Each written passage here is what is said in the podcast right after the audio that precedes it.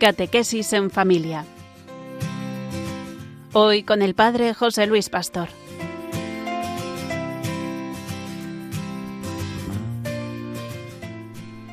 Buenas tardes.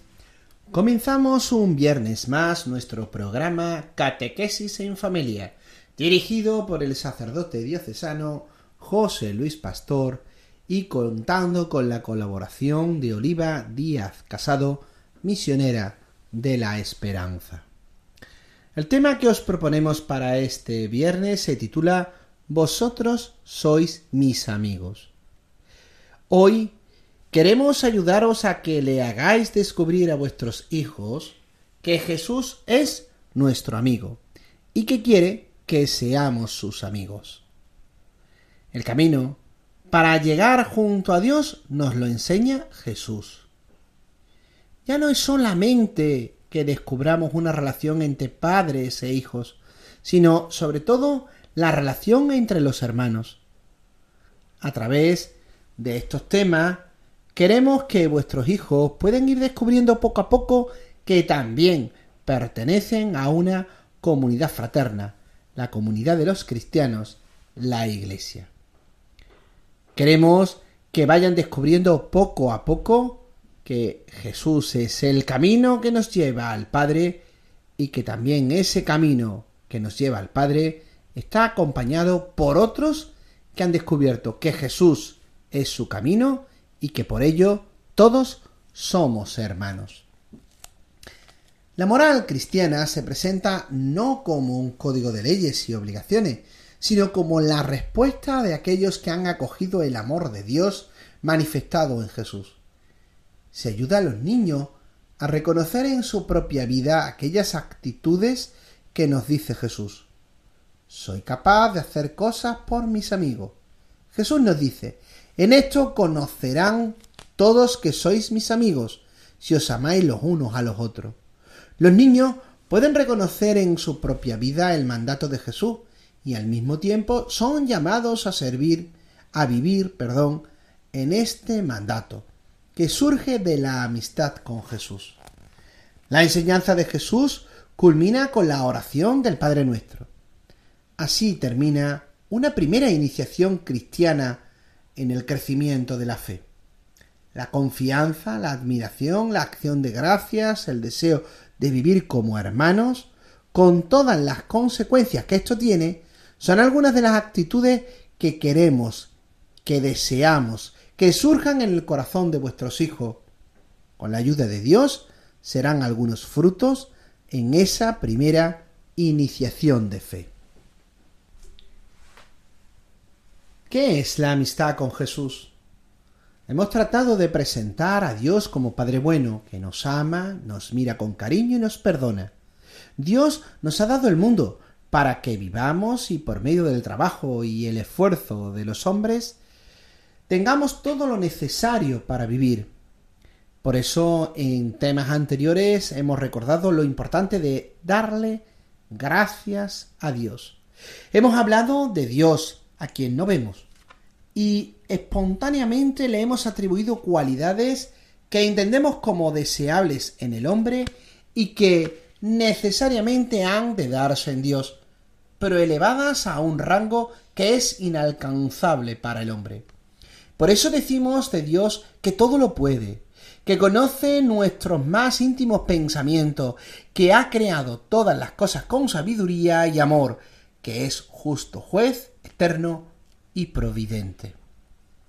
Hemos podido hablar de Dios desde nuestra experiencia personal de Él, o desde lo que nos han dicho acerca de Él. En un tema anterior dijimos que a Dios Padre solo lo podemos conocer por lo que nos ha dicho su Hijo Jesucristo. Pero ¿quién es Jesucristo para nosotros? ¿Qué amistad nos une a Jesucristo? El tema de hoy que, que hemos recordado se titula Vosotros sois mis amigos y a nuestros hijos les vamos a hablar de Jesús que quiere ser amigo suyo y quiere que nosotros seamos amigos suyos. Pero para esto es necesario que aclaremos lo que es la amistad por un lado, y que sepamos quién es Jesús por otro. Si tenemos experiencia de la amistad, y de nuestra relación con Jesús, podremos hablar con autoridad. Por ello, para definir cómo es la amistad con Jesús, debemos clarificarnos en esa amistad humana. El diccionario de la Real Academia la define como afecto personal, puro, desinteresado, ordinariamente recíproco, que nace y se fortalece con el trato.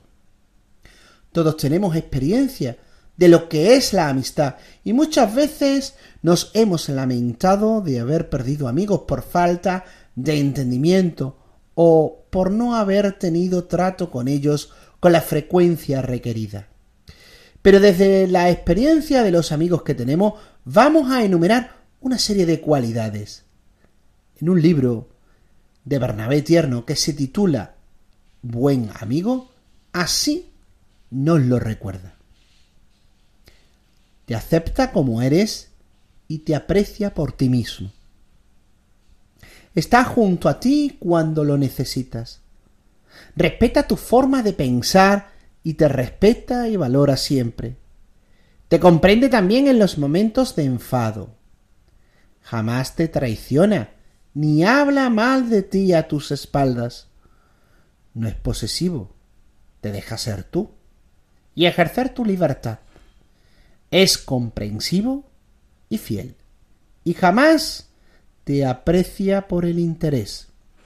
Sabe tanto perdonarte como pedirte perdón no es acaparador y te permite que estés abierto a otras amistades. Sabe guardar secretos y es sincero contigo. No gasta bromas pesadas que puedan molestarte. Te quiere tanto para lo bueno como para lo malo. Te dice los defectos con tacto y cariño. Sabe sacrificarse por conservar y fomentar la amistad. No es envidioso de sus éxitos no te exige que seas perfecto. Acepta tus limitaciones. El verdadero amigo está más interesado en dar que en recibir. En razón de estos puntos que hemos desarrollado, ¿estás de acuerdo en cómo hemos definido la amistad? ¿Cuál destacarías de estos puntos que definirían tu experiencia de amistad personal? ¿Es Jesús un amigo para ti?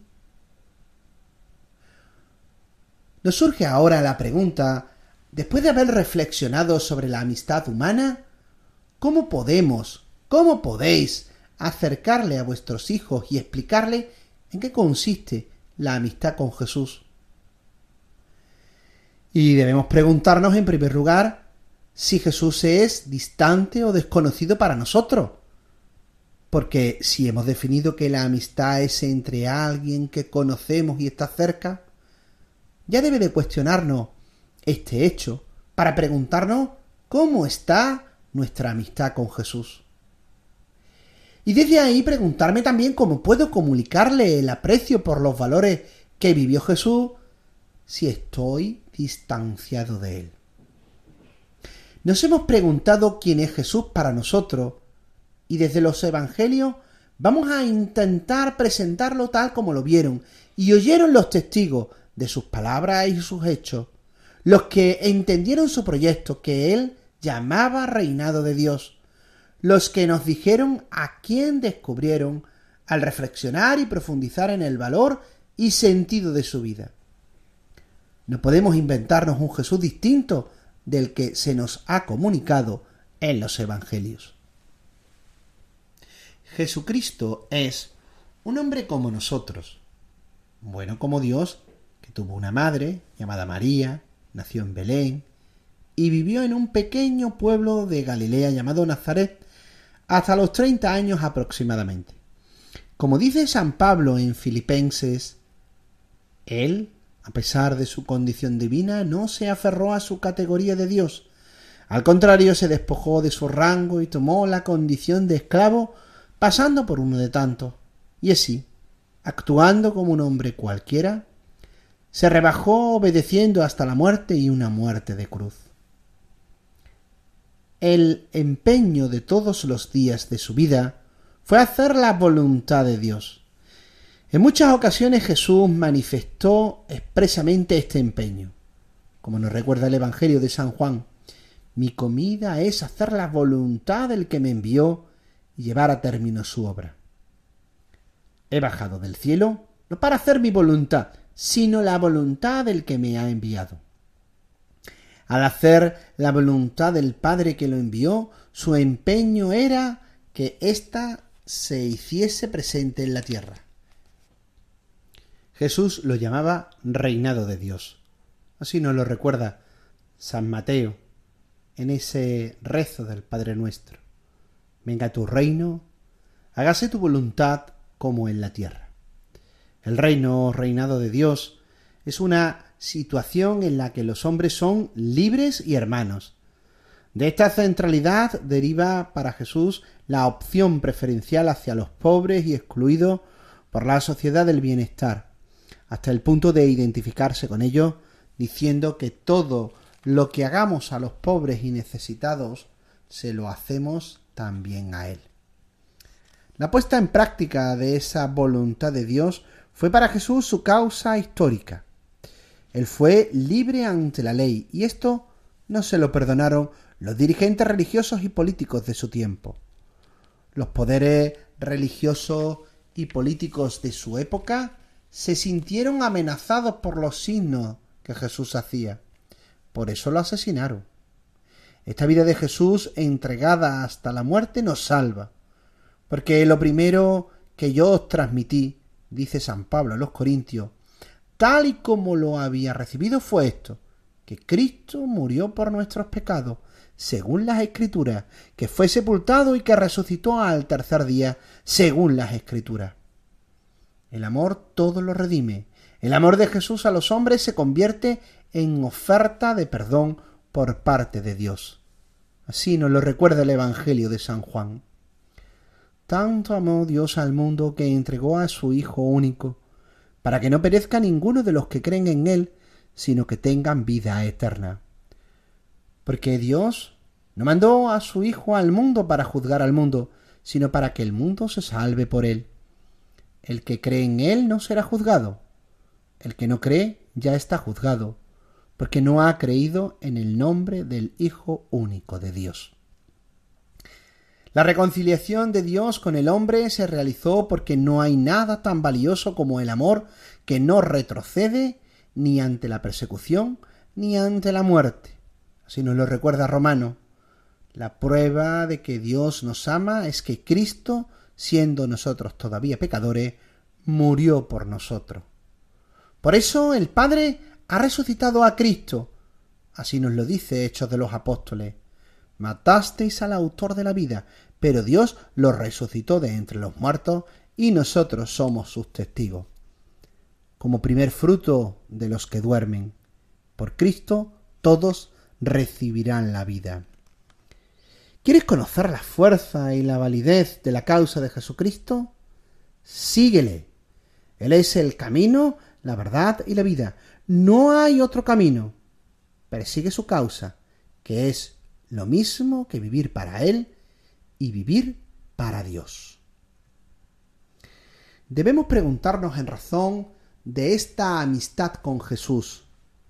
Si leemos todos sus pensamientos, todo su estilo de vida, en definitiva, si leemos los Evangelios, y los cogemos, preguntarnos realmente quién es para nosotros Jesús de Nazaret. ¿Hasta qué punto apreciamos en nuestra vida los valores que Él vivió? ¿Cómo podemos hablar a los hijos de Jesús y ayudarles a que descubran que Jesús quiere ser su amigo y estar a su lado? Llegado este momento, os damos algunas sugerencias para que dialoguéis con vuestros hijos este tema. Recordarles que es muy importante tener amigos. Sin amigos no se puede vivir. A partir de esta afirmación, podemos interesarnos por sus amigos, quiénes son, dónde vive, hablarle de lo bueno que es estar y tener relaciones con sus amigos, jugando en el colegio, ayudándose los unos a los otros. Todos necesitamos amigos y los niños, como no, también. Les decimos que nos cuenten lo que hace cuando están con sus amigos. Jugar, divertirse, estar a gusto, alegres, estudiar en el colegio. Y que se imaginen un día sin amigos. Un día sin amigos se hace largo y aburrido. A veces pedimos ayuda a los amigos para hacer algo que no sabemos o no podemos hacer solo. Sin amigos no se puede vivir. Los necesitamos. Confirmar esta idea hablándole de las relaciones de amistad que tienen los padres, podemos contarle el cuento Dos, por favor. Era un grupo de niños que jugaban y se divertían juntos. Fueron encontrándose con distintas personas a las que saludaban, ayudaban, y todas con mucha amabilidad y cariño les hacían algún, algún regalo, un globo, un chupachú, una fruta. Uno de los niños de aquel grupo, cuando recibía su regalo, alargaba la otra mano y decía ¿Me da dos, por favor? Aunque causaba extrañeza a las personas mayores, siempre le daban dos regalos. Los demás niños del grupo terminaron por enfadarse, creyendo que se trataba de un chico egoísta. Pero ¿sabéis por qué pedía siempre dos? Por favor. Para llevárselo cada tarde a un amigo que estaba inválido y no podía salir a jugar. Cuando los demás niños descubrieron el secreto y presenciaron la alegría del amigo enfermo al recibir cada tarde su regalo, se arrepintieron de haber pensado mal del niño que pedía dos y le felicitaron por haber llenado de alegría al amigo inválido que no podía jugar. Al terminar el cuento, le hacemos caer en la cuenta de lo que hacía por su amigo el niño que pedía dos por favor. Y le preguntamos ¿Tú qué haces por tus amigos? Dios nuestro Padre también se alegra de que tengamos amigos y quiso que tuviéramos un amigo muy especial. Él quiere que seamos amigos de Jesús, su Hijo.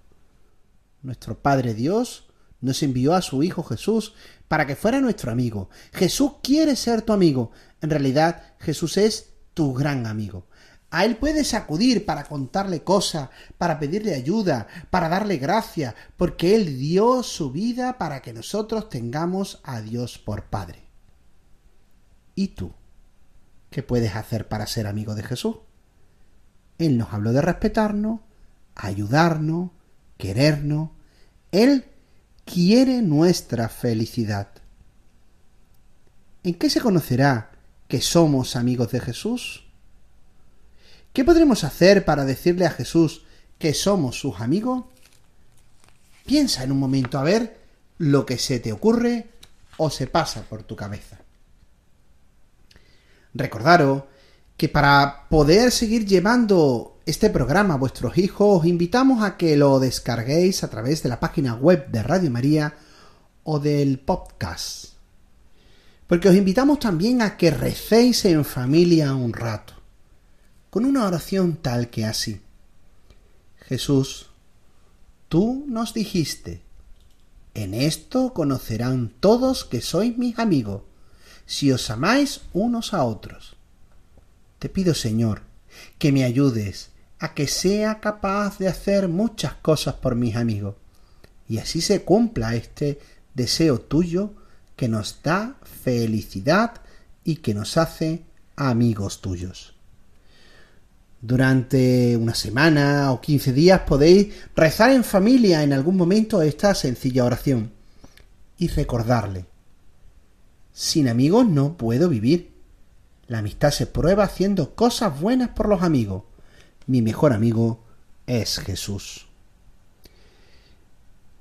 Quisiera terminar este programa con un sencillo texto, una homilía de Pablo VI, escribió en el año 1970, que se titula Ay de mí si no anuncio el Evangelio.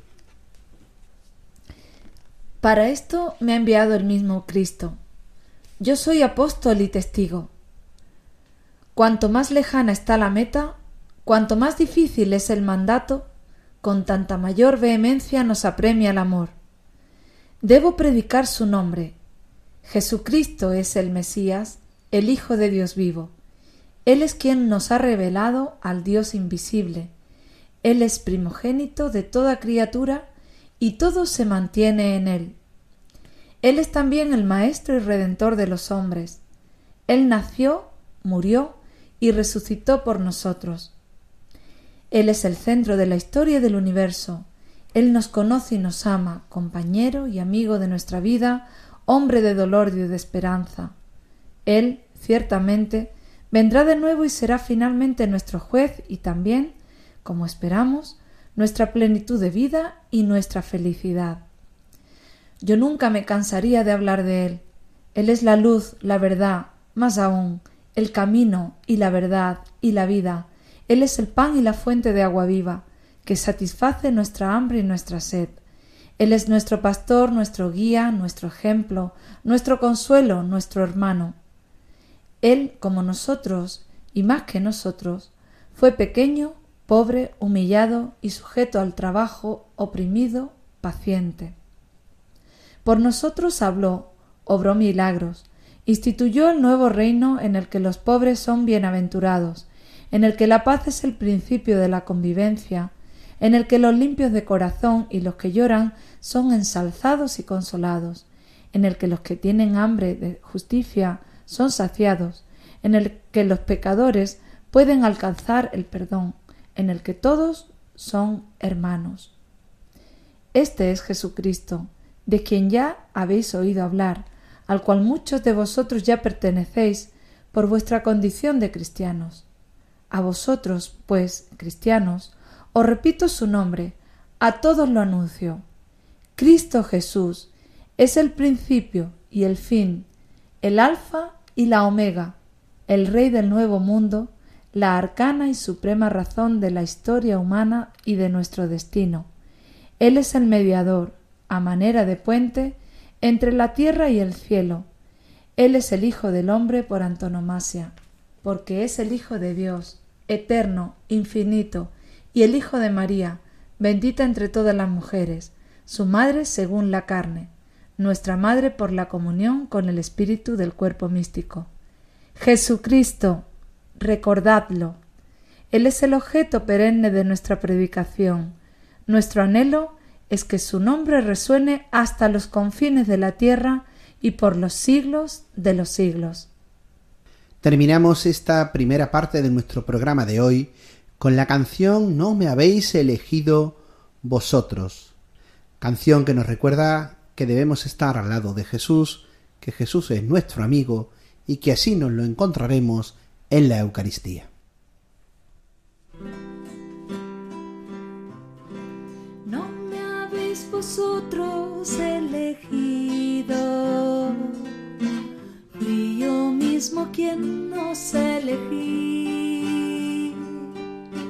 Ya nos llamo siervos, sino amigos, permaneceréis para siempre junto a mí. Yo soy la verdad, soy el camino, soy la vida y la resurrección.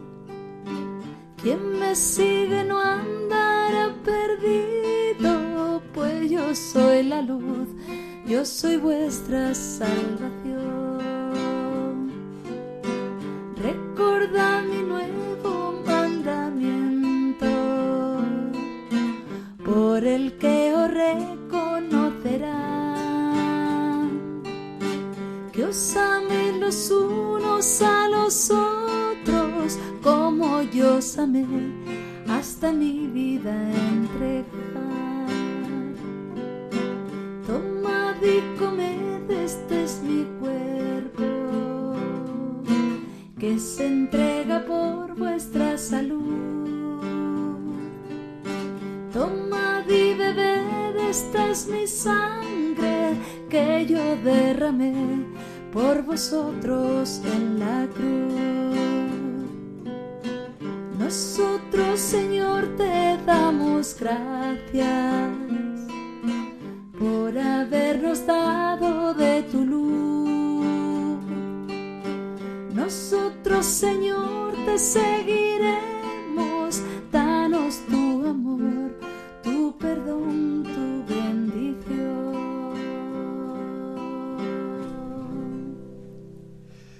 Continuamos con la segunda catequesis de nuestro programa de este viernes. Se titula Mis amigos hacen felices a los demás. Con esta catequesis queremos descubrir que podemos hacer felices a los demás. Lo primero que nos plantearemos es si verdaderamente se puede ser feliz en este mundo. Hay mucha gente que lo duda. Pero si en algo estamos todos los seres humanos de acuerdo es en el afán de ser felices. Lo contrario sería antihumano. Y lo normal es que ninguno renuncie a esa aspiración fundamental. La felicidad es la vocación del hombre. Sin embargo, no todos coinciden al señalar qué es lo que le hace felices. Algunos consideran que la felicidad solo consiste en tener dinero, poder, influencia y en disfrutar lo más posible de las cosas inmediatas. La felicidad es privativa del alma y no del cuerpo. Nace de la abnegación y no del goce, del amor y no de la voluptuosidad. Otros se afanan por construir una sociedad perfecta donde los hombres sean justos y se respeten y todos vivan en paz.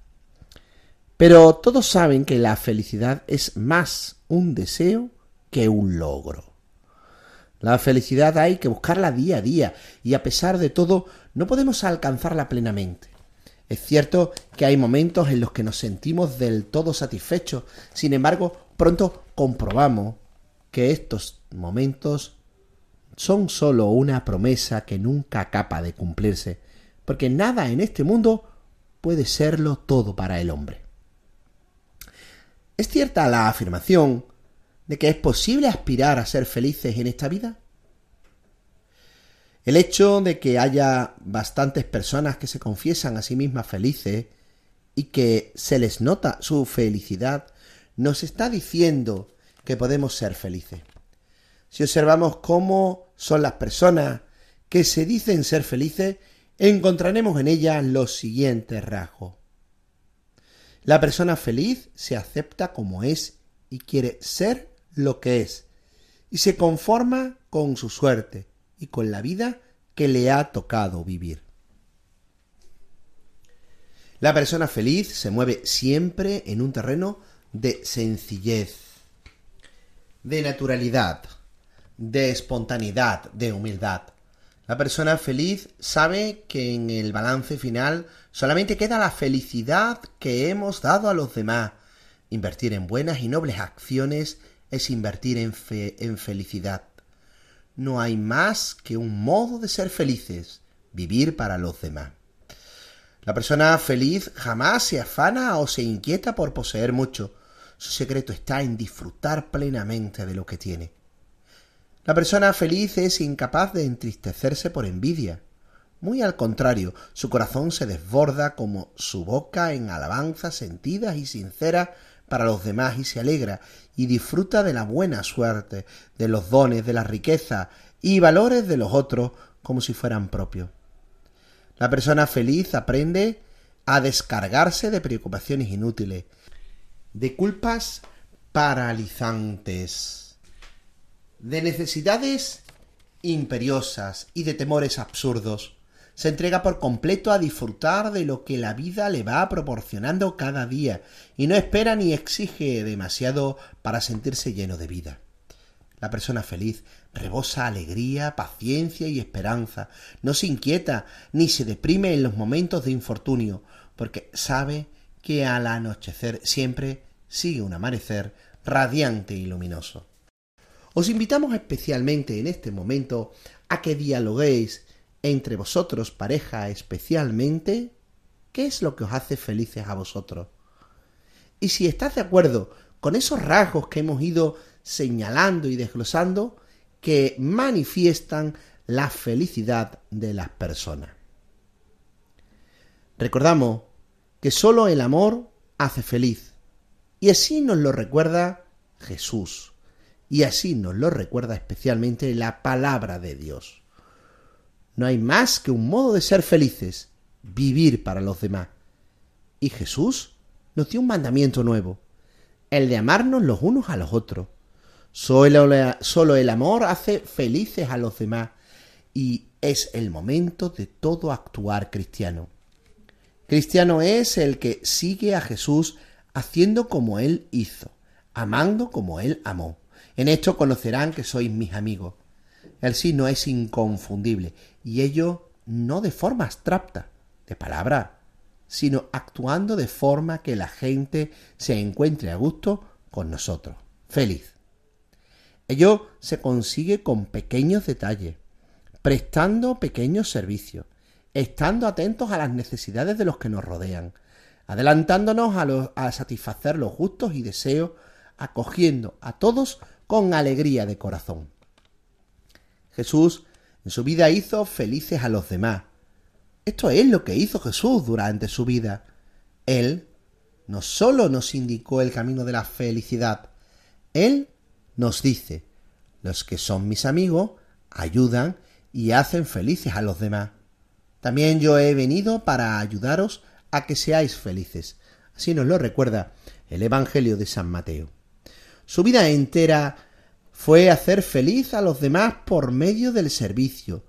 Sus curaciones son un ejemplo de cómo Jesús hacía felices a los hombres y mujeres desgraciados por la enfermedad, la marginación social, el desprecio y el rechazo de los demás.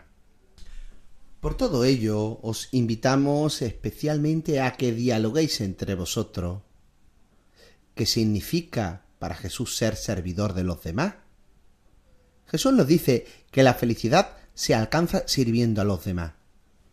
¿Tienes experiencia de lo que dice Jesús? ¿De ese servicio hacia los demás que te da gozo, alegría y que te da fuerza? Llegado este momento es el momento en el que os invitamos a que dialoguéis con vuestros hijos sobre el tema.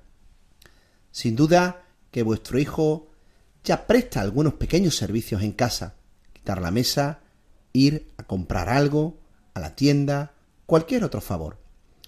Desde esta experiencia podemos partir para hacerle ver que nos hemos sentido contentos con su ayuda que vemos su progreso, que se va haciendo cada vez más mayor. A los niños se les ve contentos y felices de poder alegrar a su amigo. Cuando ayudamos a los demás, nos sentimos contentos y felices. Repasar con él algún momento en el que con sus amigos él ha sentido esa felicidad, esa alegría, al haber servido a alguno de sus compañeros de colegio. Las pequeñas cosas que hacemos, si las hacemos con cariño, pueden hacernos felices a nosotros y felices a los demás. Podríais hacer una sencilla lista de cosas que pueden hacer felices a nosotros mismos y felices a los demás. A Jesús le gusta que nosotros hagamos felices a los demás porque Él también hizo feliz a mucha gente. Podéis buscar en vuestra Biblia o podéis buscar por internet ese bello texto de San Juan, el bello, el bello texto que nos recuerda las bodas de Caná de Galilea. Juan, capítulo segundo, versículo del 1 al 12. Podéis buscar a lo mejor por internet algún vídeo que se lo muestre adecuadamente a su edad o leérselo directamente desde la Biblia. Y ahí recordarle esa alegría y ese gozo que produce ese servicio a los demás, ese servicio que María le pide a Jesús para que estén alegres aquellos que participaron en las bodas de Cana. Os recordamos que también os podéis descargar este programa a través del podcast y también de la página web de Radio María.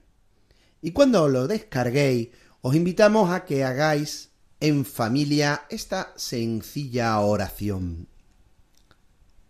Señor Jesús, tú nos dijiste, mis amigos ayudan y hacen felices a los demás. También yo he venido para ayudaros a que seáis felices.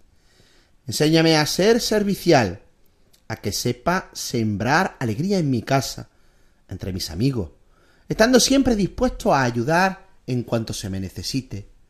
Así reconoceré que eres mi amigo. Y recordarle varias veces hasta el próximo programa, el verdadero amigo de Jesús busca hacer felices a los demás. El amigo es un gran tesoro. Antes de terminar, para ayudaros a profundizar a vosotros, queridos padres y queridas madres, un poco más en este tema, os leemos del capítulo tercero de la Fratelli Tutti, el punto 106, que nos recuerda que el amor universal promueve a las personas. Hay un reconocimiento básico esencial para caminar hacia la amistad social y la fraternidad universal, percibir cuánto vale un ser humano, cuánto vale una persona, siempre y en cualquier circunstancia. Si cada uno vale tanto, hay que decir con claridad y firmeza que el solo hecho de haber nacido en un lugar con menores recursos o menor desarrollo no justifica que algunas personas vivan con menor dignidad. Este es un principio elemental de la vida social que suele ser ignorado de distintas maneras por quienes sienten que no aporta a su cosmovisión o no sirve a sus fines. Todo ser humano tiene derecho a vivir con dignidad y a desarrollarse integralmente, y ese derecho básico no puede ser negado por ningún país. Lo tiene aunque sea poco eficiente, aunque haya nacido o crecido con limitaciones, porque eso no menoscaba su inmensa dignidad como persona humana, que no se fundamenta en las circunstancias, sino en el valor de su ser. Cuando este principio elemental no queda a salvo, no hay futuro ni para la fraternidad ni para la sobrevivencia de la humanidad.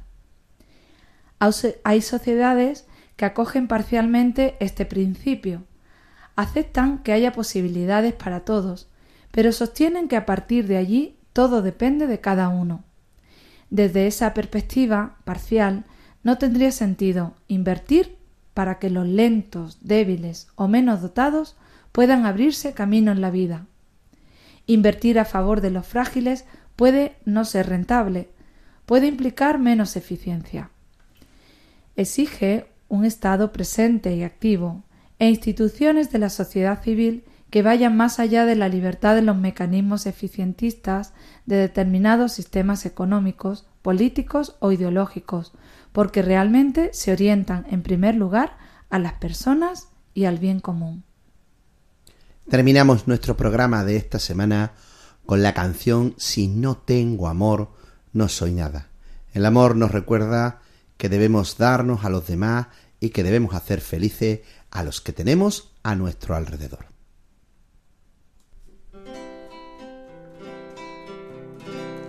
Si no tengo amor, no soy nada, nada soy.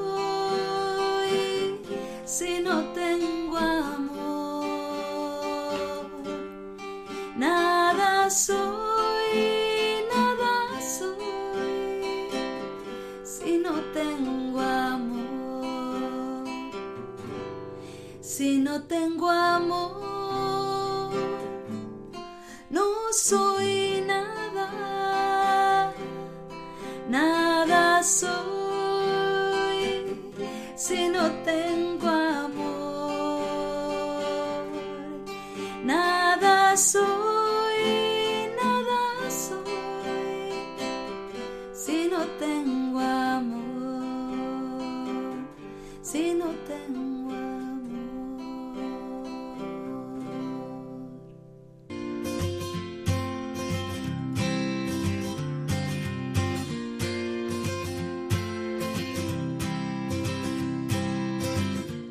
Catequesis en familia. Hoy con el Padre José Luis Pastor.